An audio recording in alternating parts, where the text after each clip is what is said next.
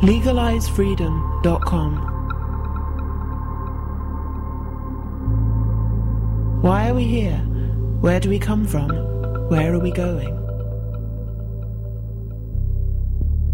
From the nature of reality to the future of humanity.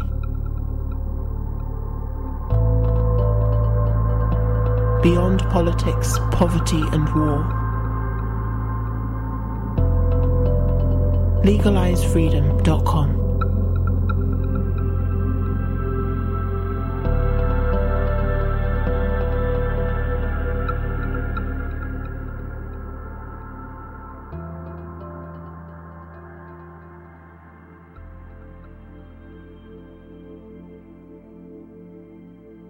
Greetings and welcome once again to LegalizeFreedom.com. I'm your host Greg Moffitt and my guest today is Graham Hancock, who joins us to discuss his new book, Magicians of the Gods.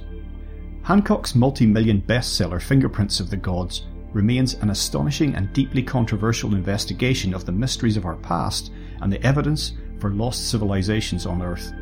Twenty years on, he returns with Magicians of the Gods, which shows beyond reasonable doubt that an advanced civilization that flourished during the Ice Age was destroyed in global cataclysms between 12,800 and 11,600 years ago.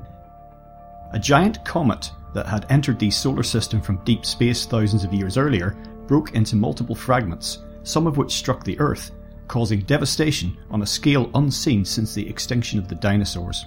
The impacts from comet fragments a mile wide, approaching at more than 60,000 miles an hour, instantly liquidized millions of square miles of ice, destabilizing the Earth's crust and causing the global deluge that is remembered in myths all around the world.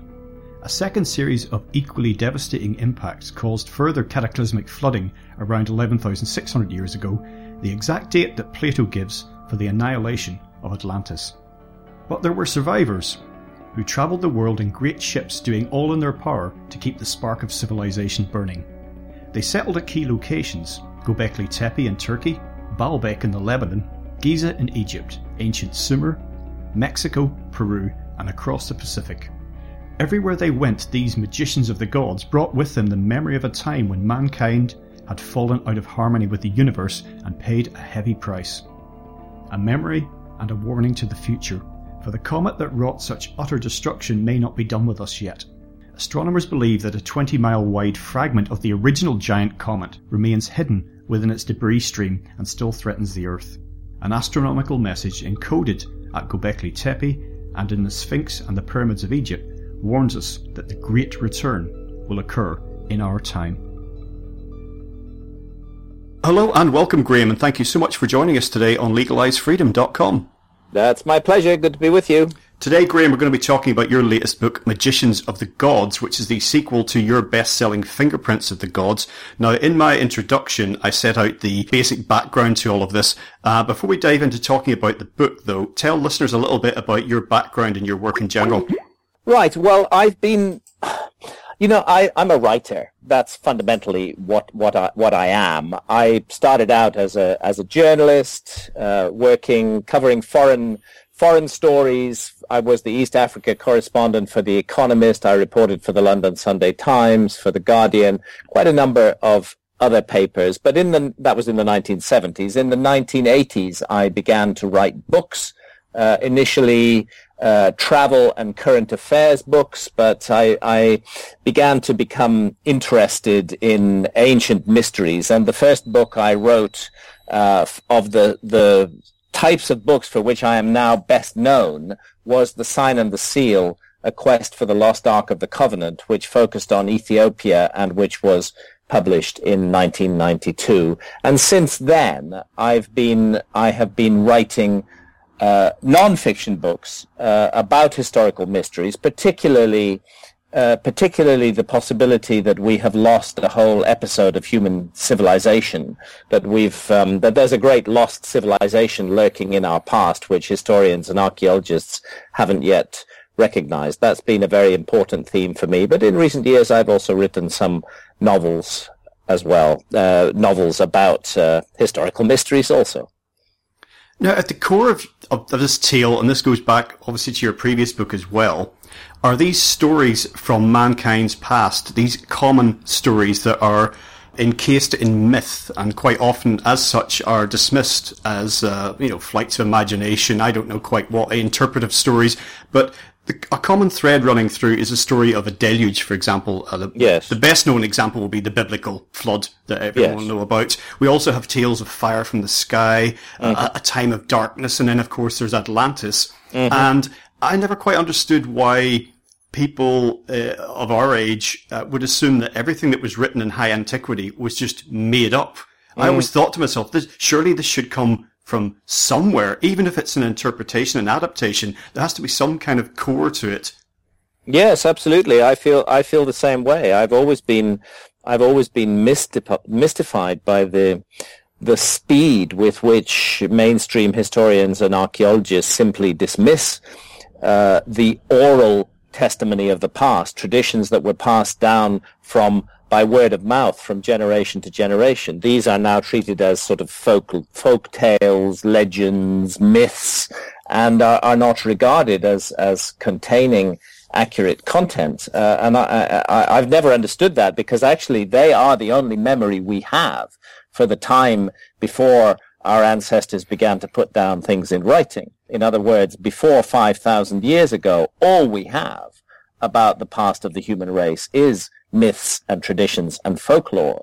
And the universal testimony of those myths, traditions, and folklore all around the world uh, is that we passed through a gigantic global cataclysm sometime in remote prehistory that it destroyed uh, an advanced, almost godlike civilization um, and that there were survivors of this cataclysm who sought to pass on their knowledge to perhaps um, more economically simple people, hunter-gatherers who also coexisted in the world at the same time.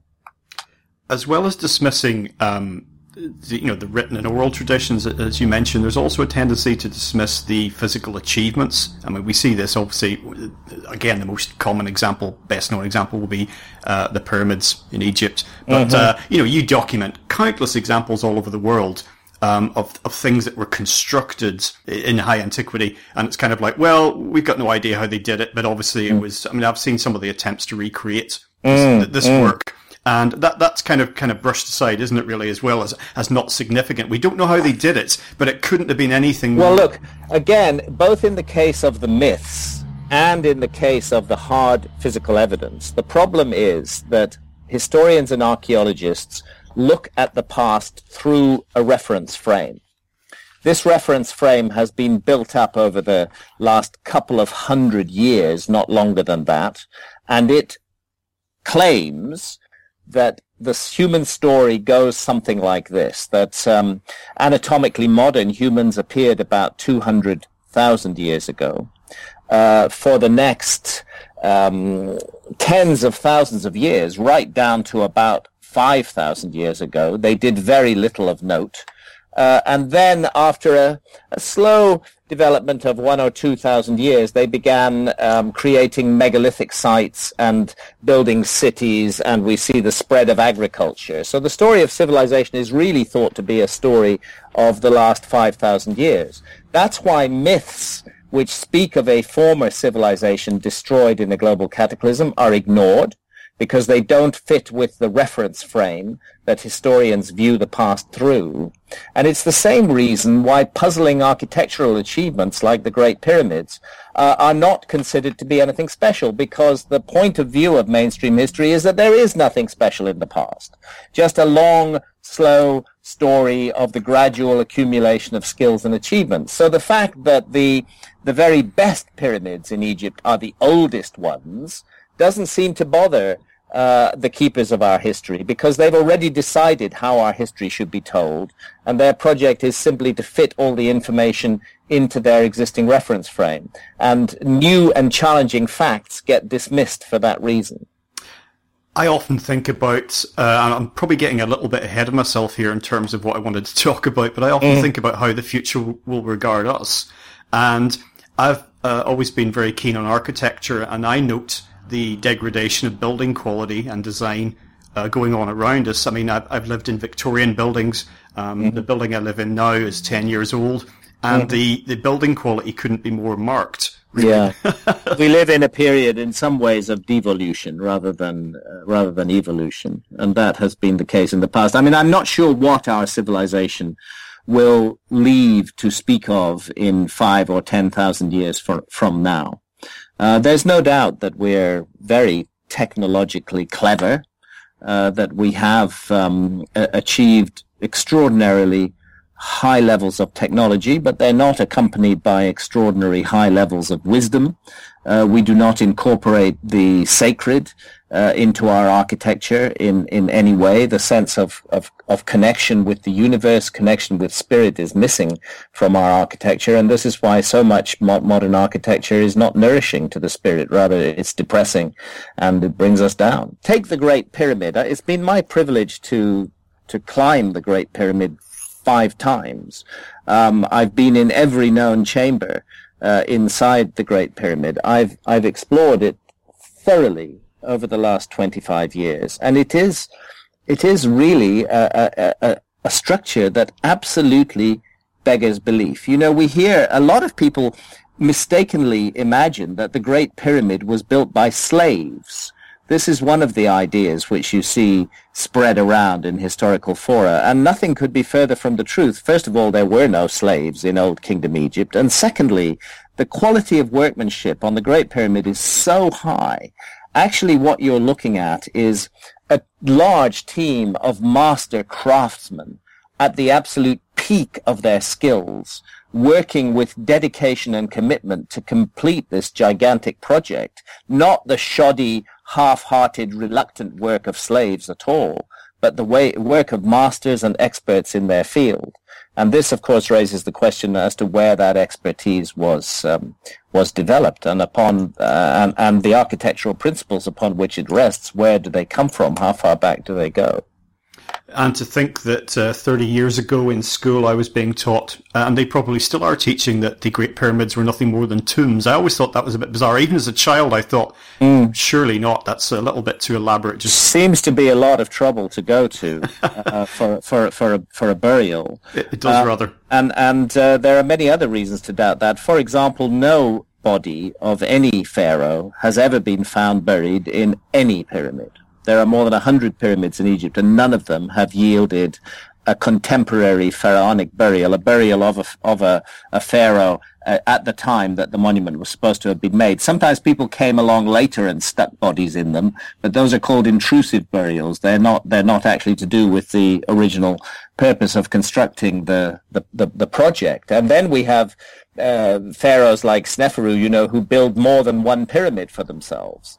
Uh, all of these things raise doubts over the notion that the pyramids are tombs and tombs only. This has been the Egyptological view for, for many years. But if you're going to have something that's a tomb and a tomb only, then why make sure that it incorporates the dimensions of our planet on a scale of 1 to 43,200, which the Great Pyramid does?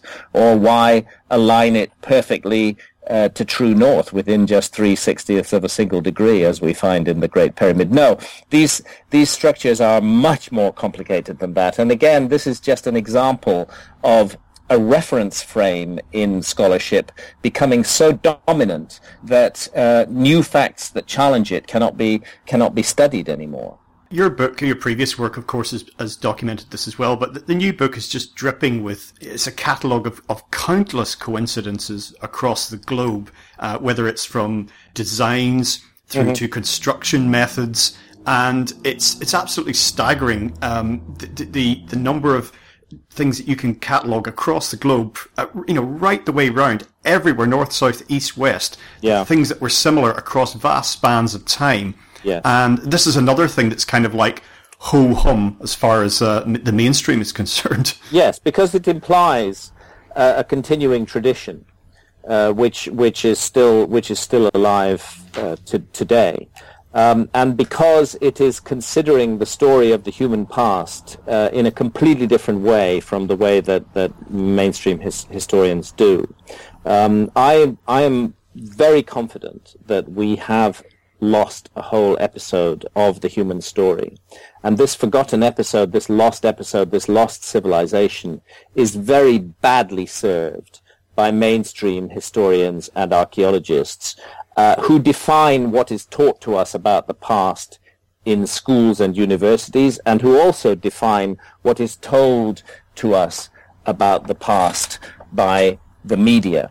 So there's a, my, my, view is that there's a whole constituency of our past, a lost civilization, which is not being properly represented um, by those who we entrust to tell us the story of our past. And that's why I've devoted many, many years to trying to tell the alternative story. Magicians of the Gods is an alternative look at history, looking at the evidence that the archaeologists don't want to consider uh, and setting it in context of the sometimes uh, dramatic story of our own planet. As a matter of fact, uh, cataclysms have played a key role in the evolution of life upon this planet. And why should we imagine that they have not also played a key role in the story of history?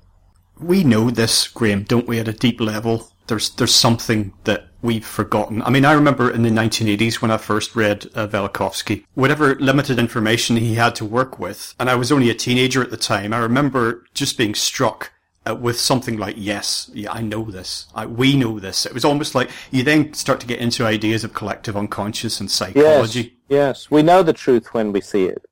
Um, Velikovsky was very far ahead of his time in in anticipating and understanding the role of cataclysmic agents in the story of civilization. I don't think he was right on every on every point. Far from it.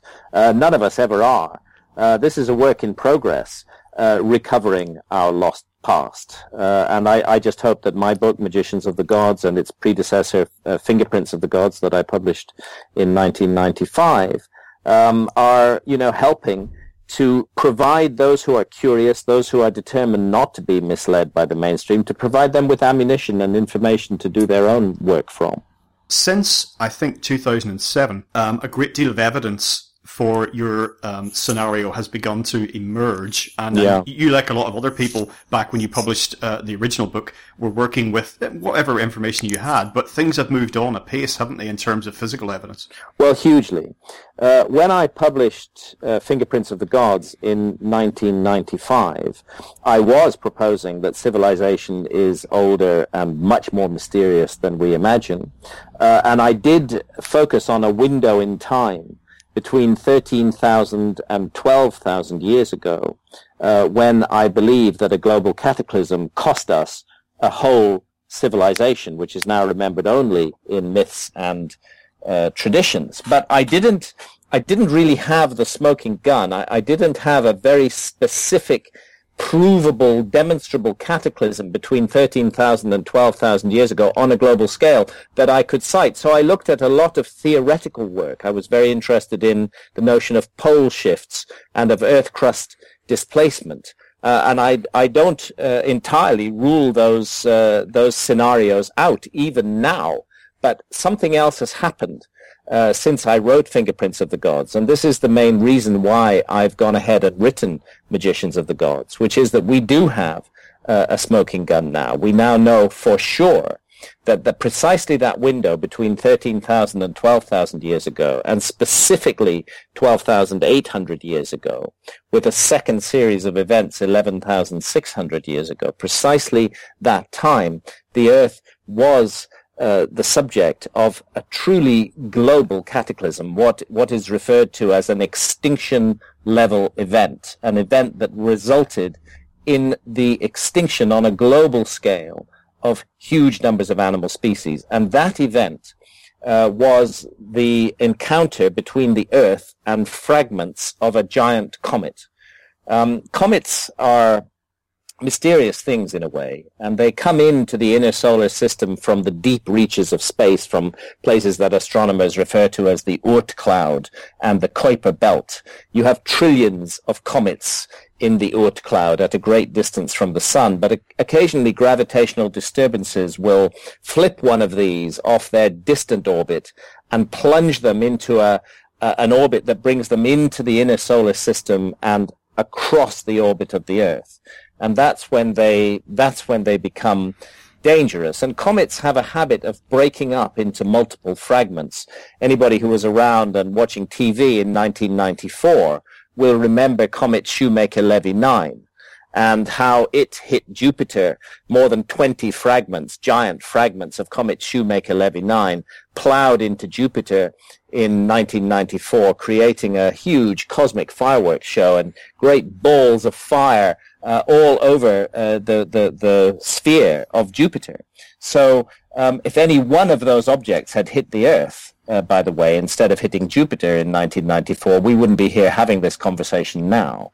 Uh, when you get objects that are several kilometers in diameter coming in at 70,000 kilometers an hour and hitting the Earth's surface, the, the effect is roughly equivalent to the entire nuclear arsenal of the, of the world being blown up at once. Um, and, and this is, the, the, this is what is so dangerous about comets. Now, I need to cut a long story short. The scientific evidence on this is fully presented in Magicians of the Gods. But what it comes down to is that about 20,000 years ago, a giant comet with a diameter of about 200 kilometers entered the inner solar system and began to go into orbit around the sun on an orbit that crossed the path of the Earth twice a year. Um, that comet, like other comets, began to fragment. Initially, we have a 200 kilometer nucleus, and that begins to break up into multiple sized objects, some of 5, 10, 20, 30 kilometers in diameter, and some of two or three or even one kilometer diameter. And of course, smaller rocks as well are in the debris stream of this comet. And all that debris begins to, begins to spread out along the orbit of the comet, forming a huge uh, tube-shaped highway of debris running around the solar system, which the Earth's orbit crosses twice every year. Again, I'm having to cut a long story short, but what the science indicates is that we collided with about eight fragments of that comet, leaving many more still aloft. We, we collided with about eight fragments of that comet 12,800 years ago. The epicenter of the impacts was on the North American ice cap. This was the Ice Age. North America, north of New York, was still covered with ice sheets more than two miles deep. The majority of the impacts were on that gigantic ice cap, and they resulted in a flood of icy water. As the ice cap was pulverized and melted, a flood of icy water poured into the Atlantic and the Arctic Oceans, disrupted the Gulf Stream, and caused a sudden plunge in global temperatures that geologists now refer to as an episode called the Younger Dryas. That episode lasted for 1,200 years until 11,600 years ago, and then temperatures shot up again almost to, to, to, to today's level. Uh, and the calculations indicate that that was caused by a second encounter with more fragments of the comet. This time the fragments hit the Pacific Ocean and resulted in a huge uh, cloud of water vapor being thrown into the upper atmosphere, creating a greenhouse effect which caused the warming. We have evidence that we encountered further, further bits of this comet in the Bronze Age. The most recent encounter was in 1908, the Tunguska event, uh, which fortunately occurred in an uninha- uninhabited area of uh, Russia. Uh, and we still cross the debris stream of this comet twice a year. So it's something that we should be, absolutely should be paying attention to even now. And it is something that has been interacting with the human story for close to 13 thousand years, something that lost us a whole civilization of prehistoric antiquity, uh, I believe, and that is responsible for the traditions of flood and fire and cataclysm that have been passed down to us by our ancestors. I mean, folks could go online and they can find photographs of the Tunguska event, and that object is like a marble compared to. Yes, it was a tiny object. It was probably not even 100 meters in diameter. Um, and it exploded. It was an airburst. It exploded at about five to six kilometers uh, above the ground.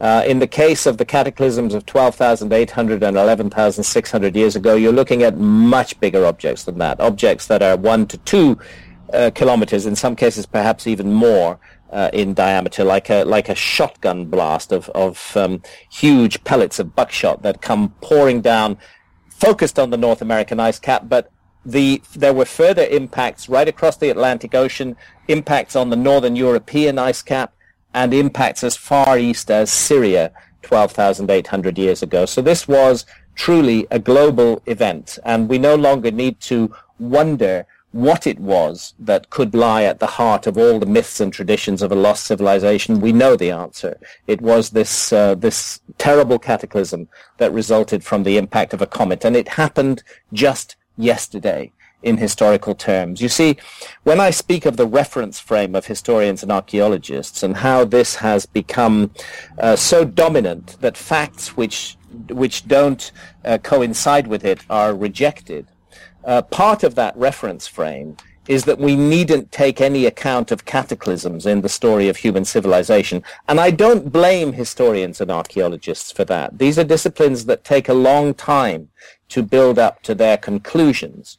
And until about seven years ago, we had no knowledge at all of the comet impact.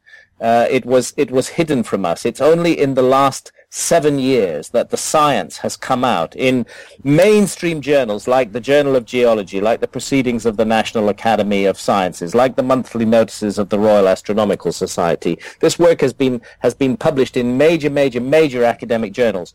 It the general public are not yet fully aware of it, and that's why I have um, f- featured it in a very important way in my book, uh, Magicians of the Gods. Historians and archaeologists are aware of it, but they haven't had time to build the new data into their model of our past yet. So they have created a model of our past which does not take account of an extinction level event that happened right in the foundations of their model and therefore raises the possibility that everything that history and archaeology has taught us about the origins of civilization is in fact wrong and raises the possibility that uh, subjects like Atlantis which previously archaeologists and historians have mocked and laughed at anybody who was even remotely interested in Atlantis, well, we have to start taking uh, those traditions seriously now, uh, particularly since Plato put a date on the Atlantis cataclysm, uh, which was 9,000 years before the time of the Greek lawmaker Solon, who lived in 600 BC, which was therefore 9,600 BC, which is 11,600 years ago, which coincides exactly with the second of the two cataclysms at the beginning and the end of the Younger Dryas, the cataclysm of 11,600 years ago that saw massive global warming was also accompanied by a gigantic rise in sea level. So if Plato made the whole story of Atlantis up, as many of his mainstream critics claim, he was astonishingly uh, right and accurate as to the dating. One of the issues we have, of course, is that we collectively and ironically, particularly historians and archaeologists operate over such a short span of time. You know, that we think that ancient Egypt, oh, such a long time ago, and indeed it was, but when mm. you zoom out and even yeah. consider uh, the, you know, the age of a site, for example, like Göbekli Tepe is one of the most exciting sites um, to be explored in recent years. I've had Robert Schoch on here, Paul mm-hmm. Burley, Michael mm-hmm. Cremo, people like that, and they're all very excited about what that site is telling us. And yes. again, the book you go over countless sites, but that's definitely one that you're very enthused about as well. Well, well Göbekli Tepe is is very important to me, and I can say that uh, that it and other sites like it are the other reason why I've written Magicians of the Gods. Firstly, because I now have the scientific evidence of the smoking gun, of the global, global cataclysm between 13,000 and 12,000 years ago. But secondly, uh, because archaeology in the last 20 years since I published uh, Fingerprints of the Gods has begun to reveal evidence of sites all around the world that cannot be explained by the mainstream model of history. And this is an embarrassment for archaeology. Uh, the, the, the site you've just mentioned, Göbekli Tepe, in Turkey uh, was uh, discovered and excavated by the German Archaeological Institute, and you can't get much more mainstream than that. Uh, what happened was that back in the, but again, the story of Göbekli Tepe helps us to understand the power of reference frames. Uh, because back in the 1950s, an American team were in Turkey looking for very ancient sites and they found some. They went. They actually went to Göbekli Tepe, which was, then took the form of a hill, a small hill, a pot-bellied hill. That's actually what Göbekli Tepe means in the Turkish language. They went to Göbekli Tepe, and they saw some flints lying on the ground, and then sticking out of the side of the hill, they saw the tops of a couple of very finely cut blocks And when they looked at those finely cut blocks, they were so well done that the conclusion of this American team was that they were recent, that they probably were a medi- they were, probably looking at a medieval cemetery or something like that. So they abandoned Göbekli Tepe and didn't look at it again. And it wasn't until the mid 1990s when Klaus Schmidt of the German Archaeological In- Institute came across their report and decided to take a second look at that site that we discovered that those bits of blocks were in fact the tops of pillars sticking out of the ground. And those pillars uh, were put in place close to 12,000 years ago. In fact, 11,600 years ago, the same date that Plato gives for the submergence of Atlantis and the same date that we have for the sudden cataclysmic end of the Younger Dryas, the, the rise in global temperatures and the flooding that accompanied it. So it's intriguing that Göbekli Tepe also locks in to that date of 11,600 years ago. And here's the weird thing. Again, archaeologists have their reference frame. Our ancestors at that time are supposed to have been hunter-gatherers who had no knowledge of agriculture and certainly no knowledge of architecture. And yet here suddenly, close to 12,000 years ago, we have a site uh, emerging from the excavation which shows highly polished and skilled work with megaliths. There are uh, megaliths weighing 20 tons scattered around the Göbekli Tepe site and precisely aligned to north-south uh, east and west. And lo and behold, at exactly the same moment, we get the evidence for the widespread um, uptake and distribution of agricultural ideas in Turkey in the same area. So what mainstream archaeology now wants us to believe is that a group of hunter-gatherers woke up one morning and decided, perhaps they had an inspirational dream, they decided that they were going to create the world's first ever gigantic megalithic site, and it was going to be absolutely perfect and also they were going to invent agriculture.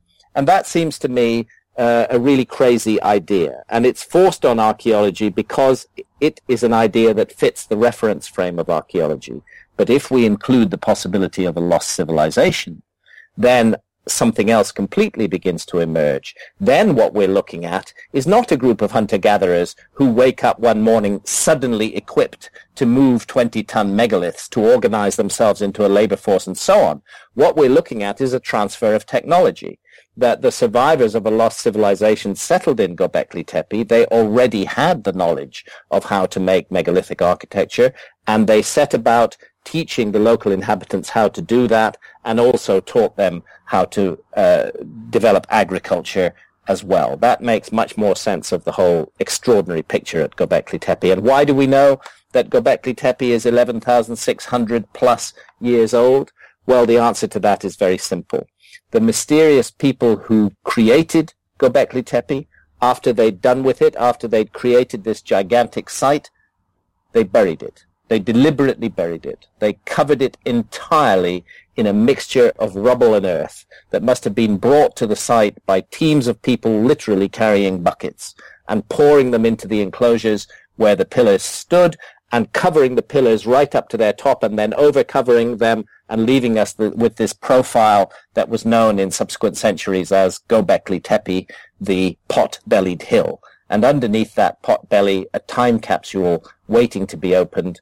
And finally, it was opened in the second half of the 1990s. And now we have an archaeological site that truly is in the range of 12,000 years old, a megalithic architectural site. And you know what's so important about this?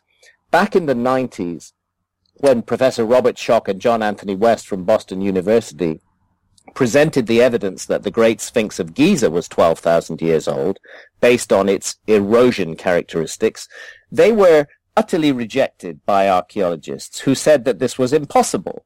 Uh, of course, the Sphinx couldn't be 12,000 years old, the mainstream claimed. Uh, if it was, there would be many other sites around the world, megalithic sites that are 12,000 years old. And, and in the early 1990s, there were, there were none. Uh, but that's what's changed, because since the discovery of Göbekli Tepe, we now know that megalithic architecture was being done on a very precise and humongous scale, not very far away from the Sphinx. And if you can make Göbekli Tepe, then you can make the Sphinx. I enjoy your social media updates along the lines of stuff keeps getting older, and of course we have the recently announced the so-called Stonehenge 2, and I just wonder as time goes on, uh, time goes forward, how much time will go backward. Um, who knows? Uh, you know, I think it's go- I think it's going to go backward a lot. Um, I mm-hmm. think we've all been held back by the rigid reference frame of mainstream history and archaeology, and this is now going to have to change. And I think we're going to have to look again at the ages of all megalithic sites, as a matter of fact. Uh, if we go around the Mediterranean, there are interesting megalithic structures on the island of Malta and on, and on Gozo. Uh, and there are inter- interesting megalithic structures, for example, on the island of Minorca. Um, the Minorcan structures are T-shaped megaliths, v- visually identical to the Göbekli Tepe megaliths. Yet the Minorca uh, megaliths are only supposed to be three or four thousand years old, whereas we know that Göbekli Tepe is twelve thousand years old. I think that the reason is that the sites like Minorca and then also the Maltese sites, which are thought to be 5,000 years old, but I also believe are much older, have been giving falsely young dates to archaeologists. And what I mean by that is that there is no objective technique to date the cutting of stone. It's important to be clear on that. When we talk about carbon dating, we are not talking about a, de- a technique that tells us when a particular megalith was cut. Because carbon dating only dates organic material. It doesn't date stone. And therefore what you want as an archaeologist is a piece of organic material that can be carbon dated in such close association to the piece of stone you want to date that you can conclude that they are from the same period. And this is possible at Göbekli Tepe in Turkey precisely because Göbekli Tepe was deliberately buried and then remained untouched by any other culture for more than 10,000 years after that.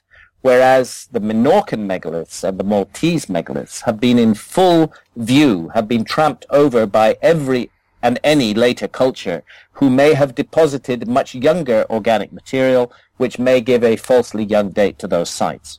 So I think we're going to have to consider megalithic sites as far away, not only the Mediterranean, but as far away as Tiwanaku uh, in Bolivia, uh, Easter Island also. Uh, we're going to have to co- reconsider the dating of all megalithic sites in the light of what's happened at Göbekli Tepe. You're not an archaeologist, but it says something that your globetrotting efforts are bringing a lot of this to light. And I cover a lot of ground on this show, and in almost every discipline or area that I cover, if not all of them, there exists a mainstream. Yeah. And this is a major, major issue here because in one sense they exist apparently, so it seems to us, you know, because they're the experts mm-hmm. and that's where the knowledge lies. And quite rightly, if you want to have your teeth fixed, you go to a dentist. You don't go to a mechanic. You know, some, yeah. you go to someone who knows what they're talking about. But exactly. it, it, increasingly, it seems it exists to be gatekeepers, controllers, uh, suppressors. And yes. I, I, often wonder even what the thinking is among some of the mainstream, to be honest with you, you know, how much they are conscious of what they're doing and how much they themselves are, are deluded. I think the, we have to realize that ideology is at work in science.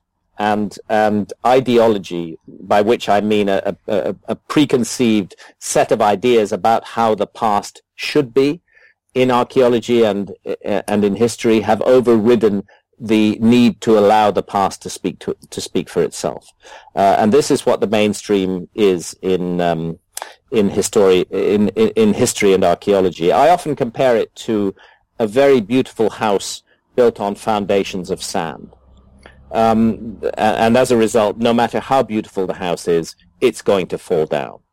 Um, and and by that I mean that really for the last say eight thousand years, uh, historians and archaeologists, I think, have got the, pi- the picture pretty much right. Not all of it, but a good chunk of it they've got right. And I want to pay tribute to the fine, meticulous, detailed work that has been done by historians and archaeologists over the decades.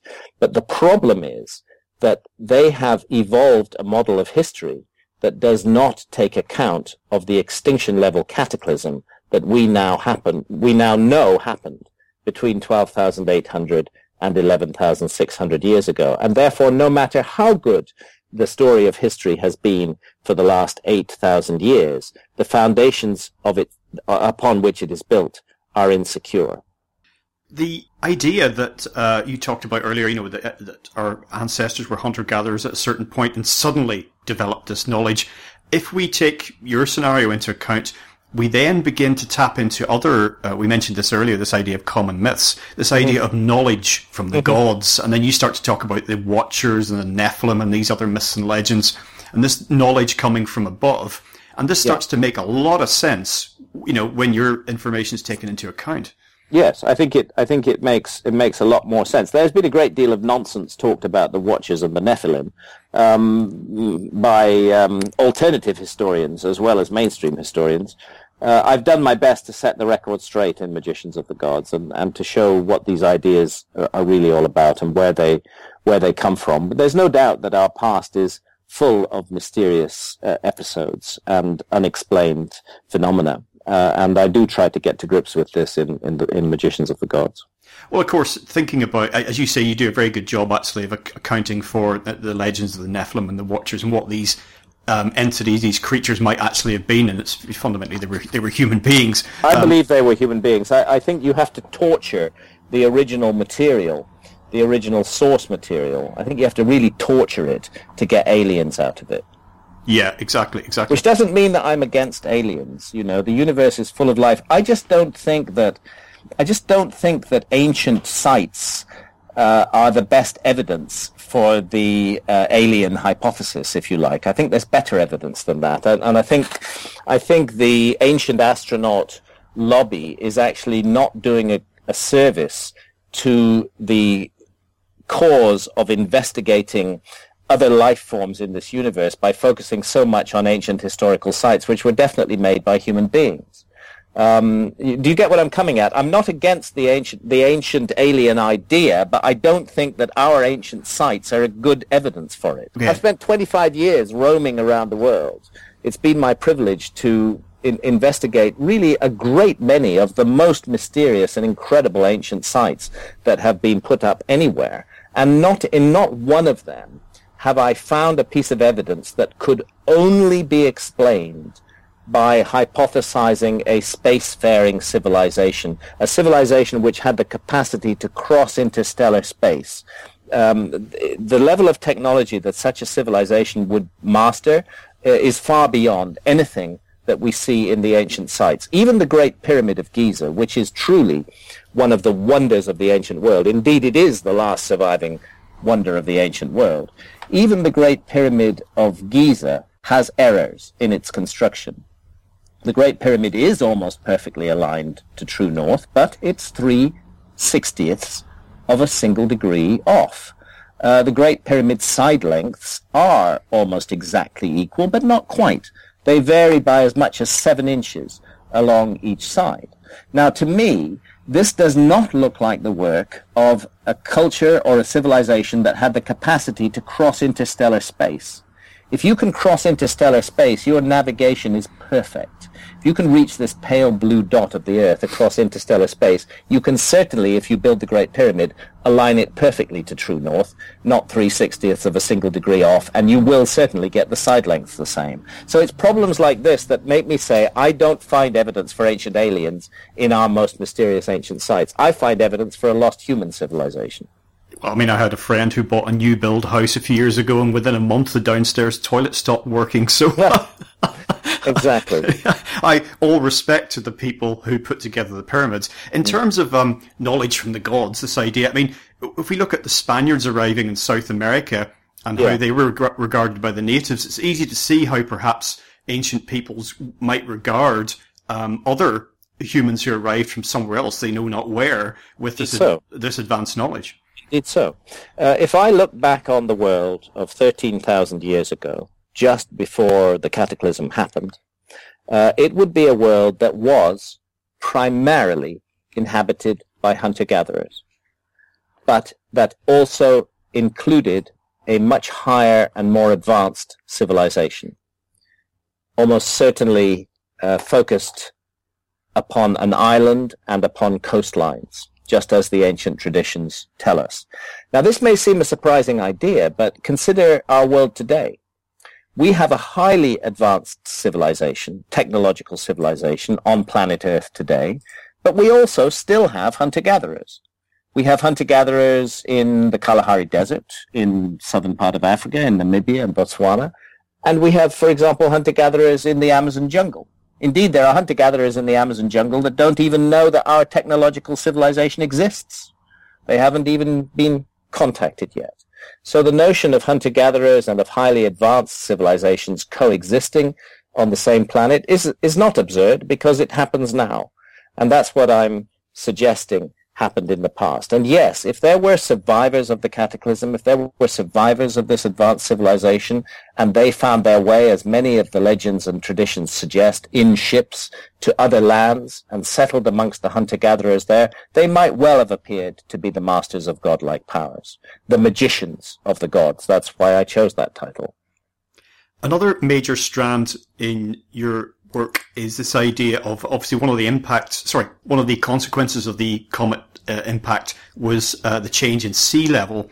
And, yes. Um, where the sea level is today is, of course, very different from what I mean. It's been up and down over the over the ages. Yes, um, but it's very clear uh, since the uh, since this um, cataclysm between 12,800 and 11,600 years ago, sea level has risen by 400 feet sea level all over the world has risen by 400 feet. That means that 10 million square miles of land that were above water before the cataclysm are underwater now. Um, and again, how can we arrive at a full picture of our past when we never study those submerged lands? There is such a thing as marine archaeology, but marine archaeologists mainly look for shipwrecks. They don't look for the remains of a lost civilization. Why? Because their reference frame convinces them that there's no point in looking for the remains of a lost civilization, and thus it becomes a self-fulfilling prophecy. I was reading recently about Doggerland, but perhaps the most striking, and again for folks out there, probably the best known example of this uh, is Easter Island. Um, mm. You look at this tiny little speck of land, and then the huge sort of stone heads on there and other mm-hmm. um, other relics, and um, the the official explanation again, for that has always seemed preposterous. But when you factor in the idea of the sea level change, mm. and that this perhaps was, um, a, you know, the, the, remnants of a civilization that existed when the sea level was much lower. Once mm. again, the pieces start to fall into place. They, they start to fall into place. That's ab- that's absolutely right. Easter Island was part of a much larger archipelago before sea levels rose. Uh, and I and a number of my colleagues, Robert Schoch has been doing some very interesting work on Easter Island and on the sedimentation uh, around uh, Easter Island statues that are still in the quarry. Uh, and his work indicates that that sedimentation couldn't possibly have built up in, you know, 700 years, as mainstream archaeology claims that we must be looking at thousands of years of deposition of sediment, and that this would make a whole lot more sense if we consider a time when Easter Island was a much larger landmass that was capable of providing the wind-blown and waterborne sediment that now covers those statues. One of the most delicious and intriguing things about all of this for me is that um, so many, I mean, some of these structures that we're talking about and again, your, your book is just a, you know, a laundry list of them, um, have some practical aspects, but so many of them don't. And for mm. me, this question of why, I think about the, you know, the, the figures on Easter Island. Yeah. Why did they make them? And this is, I, I will we ever know? Can we ever know? But it's still, there it is, you know. Yeah. and I'm intrigued, I'm intrigued by the, I, iconographic similarities between the Easter Island statues and the pillar figures from Göbekli Tepe because those pillars in Göbekli Tepe, those megalithic pillars, are actually humanoid in, in form. The T-shape forms the head and they have arms and hands that meet in front of the belly in exactly the same way uh, that we see on the Easter Island statues. Um, the, the, the question as to why these things were done is very difficult to answer. Um, I think that we're dealing with a culture very different from our own, with different motivations, um, driven driven by very very different things. Uh, today we're primarily interested in material goods and services. We're interested in production and consumption. Um, we live in a society that's ferociously competitive, that through the advertising industry seeks to persuade us that we should define ourselves in terms of our possessions. We're extremely materialistic in, in not, not only in the sense of being taught to love and worship material things, but also that we tend to neglect any non-physical or spiritual explanation of the mysteries of the of, of, of, the, of the universe, you know. This is, this is how our society is. I think it was very different in the past. I think that, I personally don't think that there, uh, I, am not a big fan of the the Great Pyramid was a power plant idea, that kind of thing. Uh, there's some good work's been done on that, but it doesn't it doesn't make a whole lot of sense to me. Um, I think the Great Pyramid was primarily built was primarily built to influence and change human consciousness. Uh, it is still doing that today, uh, even deprived of its outer casing and of the whole cultural context in which it once stood. It draws people towards it like a beacon from all parts of the world. And if you're lucky enough to get into the so-called King's Chamber in the Great Pyramid alone, in silence, preferably in darkness, you can begin to feel this extraordinary monument speaking to you. It's as though it's loaded with data. And under the right circumstances, we can begin to we can begin to download that data. I think the Great Pyramid is um, is a device that uh, is designed to enhance human consciousness, and I think its role in the human race is not yet over.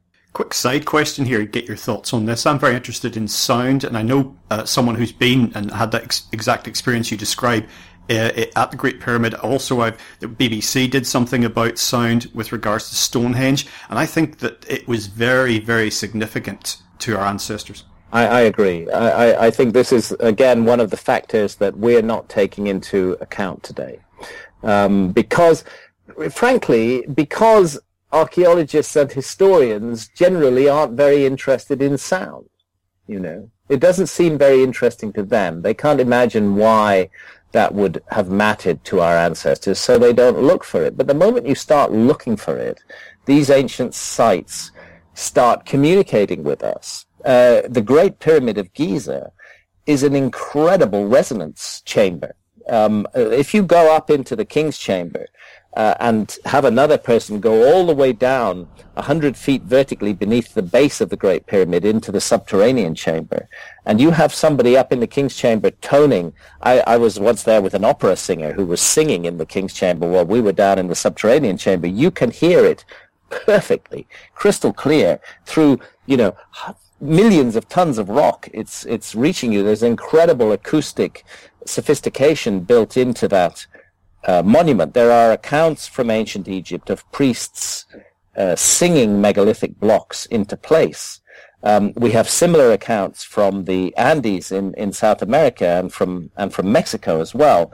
Um, and in in the 20th century, there's an eyewitness report of Tibetan monks uh, levitating a, a, substantial block of stone in the range of quarter of a ton, uh, about 40 feet up the side of a cliff, uh, using uh, sound again, using special kinds of horns that they that they blew into and created a, a vibration around this object. So I think I think it's pretty clear that there is an ancient technology involving the use of sound, and it has lapsed. We we are not masters of that technology anymore, and that's why we don't recognize it when we when we see it. It's very curious when you go down into the subterranean chamber beneath the Great Pyramid, which, as I say, is a hundred feet vertically beneath the base of the Great Pyramid, and which is approached through a sloping corridor that's more than 300 feet long.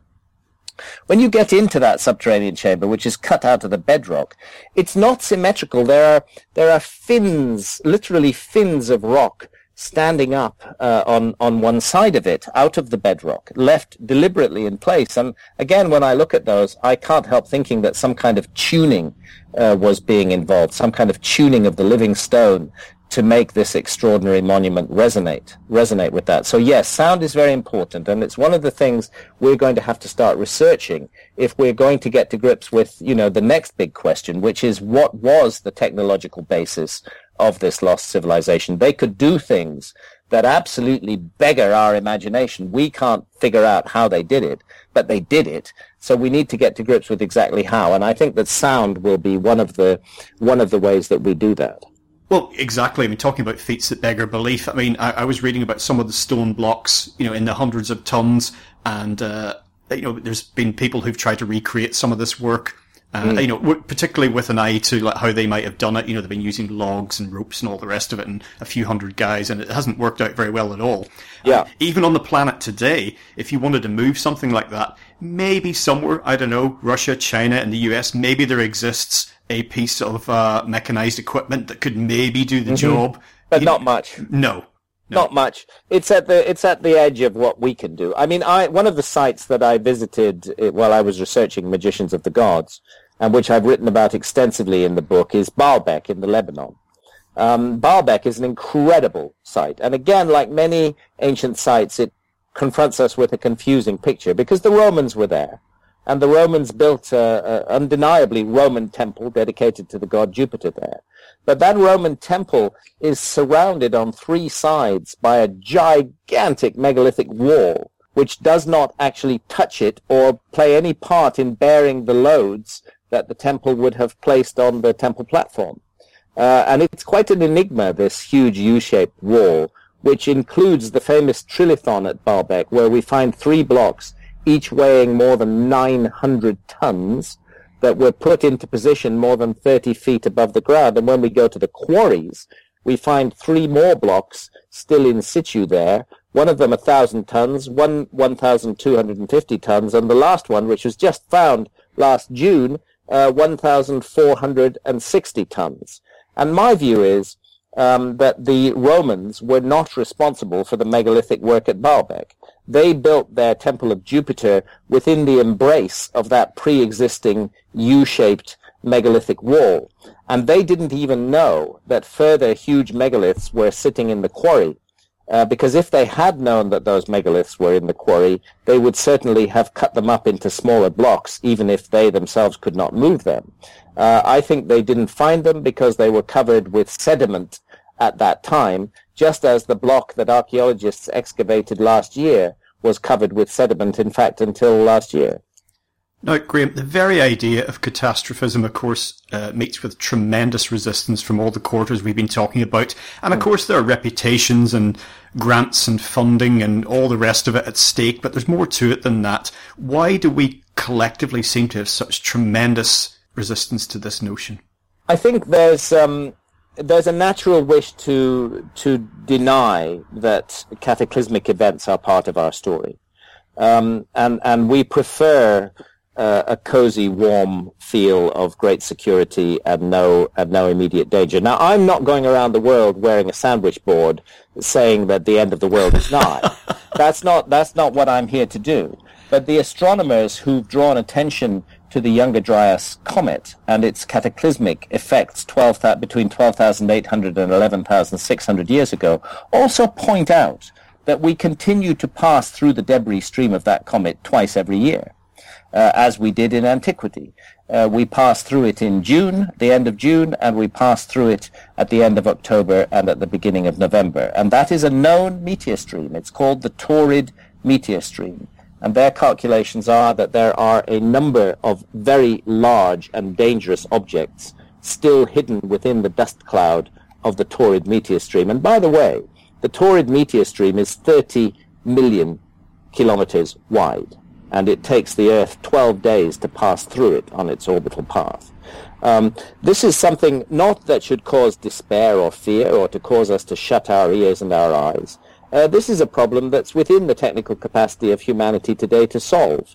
Uh, all we have to do is behave in a loving and responsible way towards one another and towards this ma- magnificent planet that the universe has gifted us with.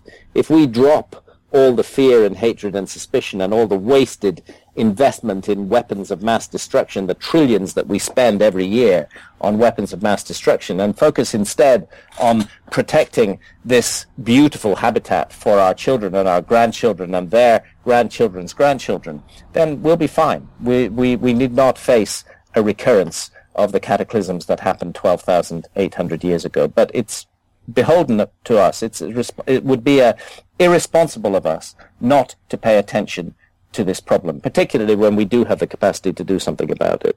Yeah, indeed. Uh, you end your book really on this note, and you point out that in some ways we do meet the criteria of the next lost civilization. Should we make the wrong choices? Yes, well, unfortunately, we do. You, you know, when you look at the myths and the traditions which speak of a former advanced civilization uh, being destroyed, um, you find that our civilization has a lot in common with those former advanced civilizations, like Atlantis. You know, Plato tells us that once it was a beautiful and, and pure civilization de- devoted to to to the arts and and and de- devoted to the the love of mankind, but that it became cruel, arrogant, and wicked as time passed. Uh, that it, in a memorable phrase, that the citizens of Atlantis ceased to bear their prosperity with moderation. In other words, they became too big for their own boots. And that, in that respect, I'm afraid we do sound a bit like the next lost civilization. Um, we we we need to change the way we behave, comet or not. Uh, the way the human race is behaving at the moment, the way we behave towards one another, this miasma of fear and hatred and suspicion that our governments and our big corporations deliberately uh, whip up, isn't good for us. And we need to change that anyway, whatever happens. But a byproduct of changing it and focusing on the real problems uh, would be that we could avoid uh, a, a further cosmic disaster. And that surely would be a desirable thing to do. Final point, Graham. Um, I saw your segment on the BBC Breakfast Show, I think it mm-hmm. was. Um, well done on getting so much information into such a short space of time. Thank, thank you. Yeah, I like doing live interviews with with mainstream news organizations because they can't edit me.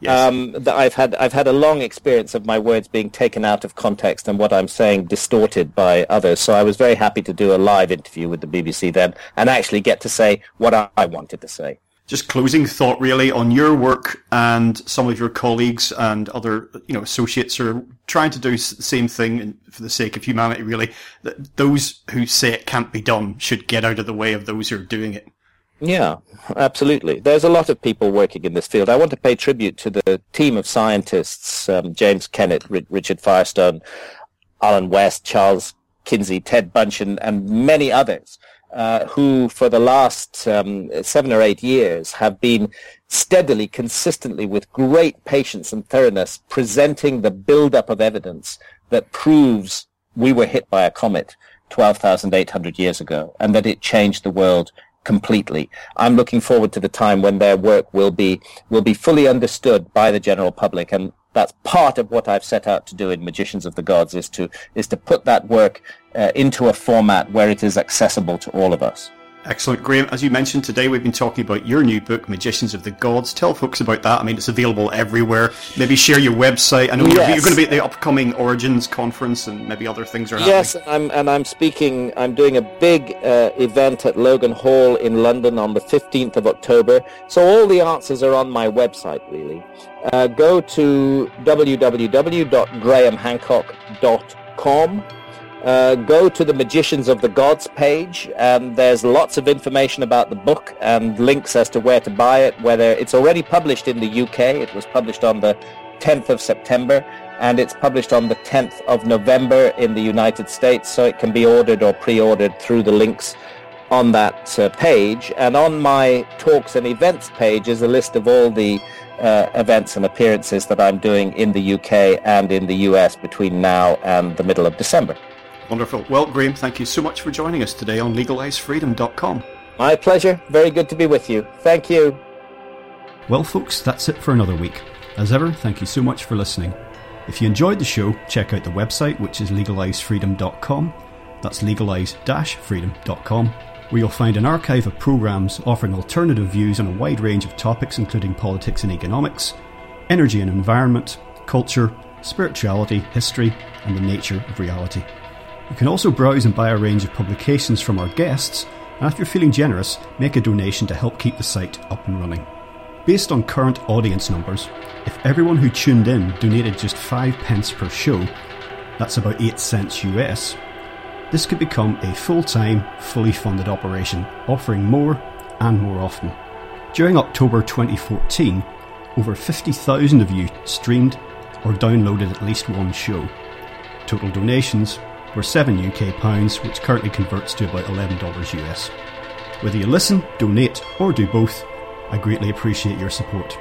Until next time, I'm Greg Moffitt, and you've been listening to LegalizeFreedom.com.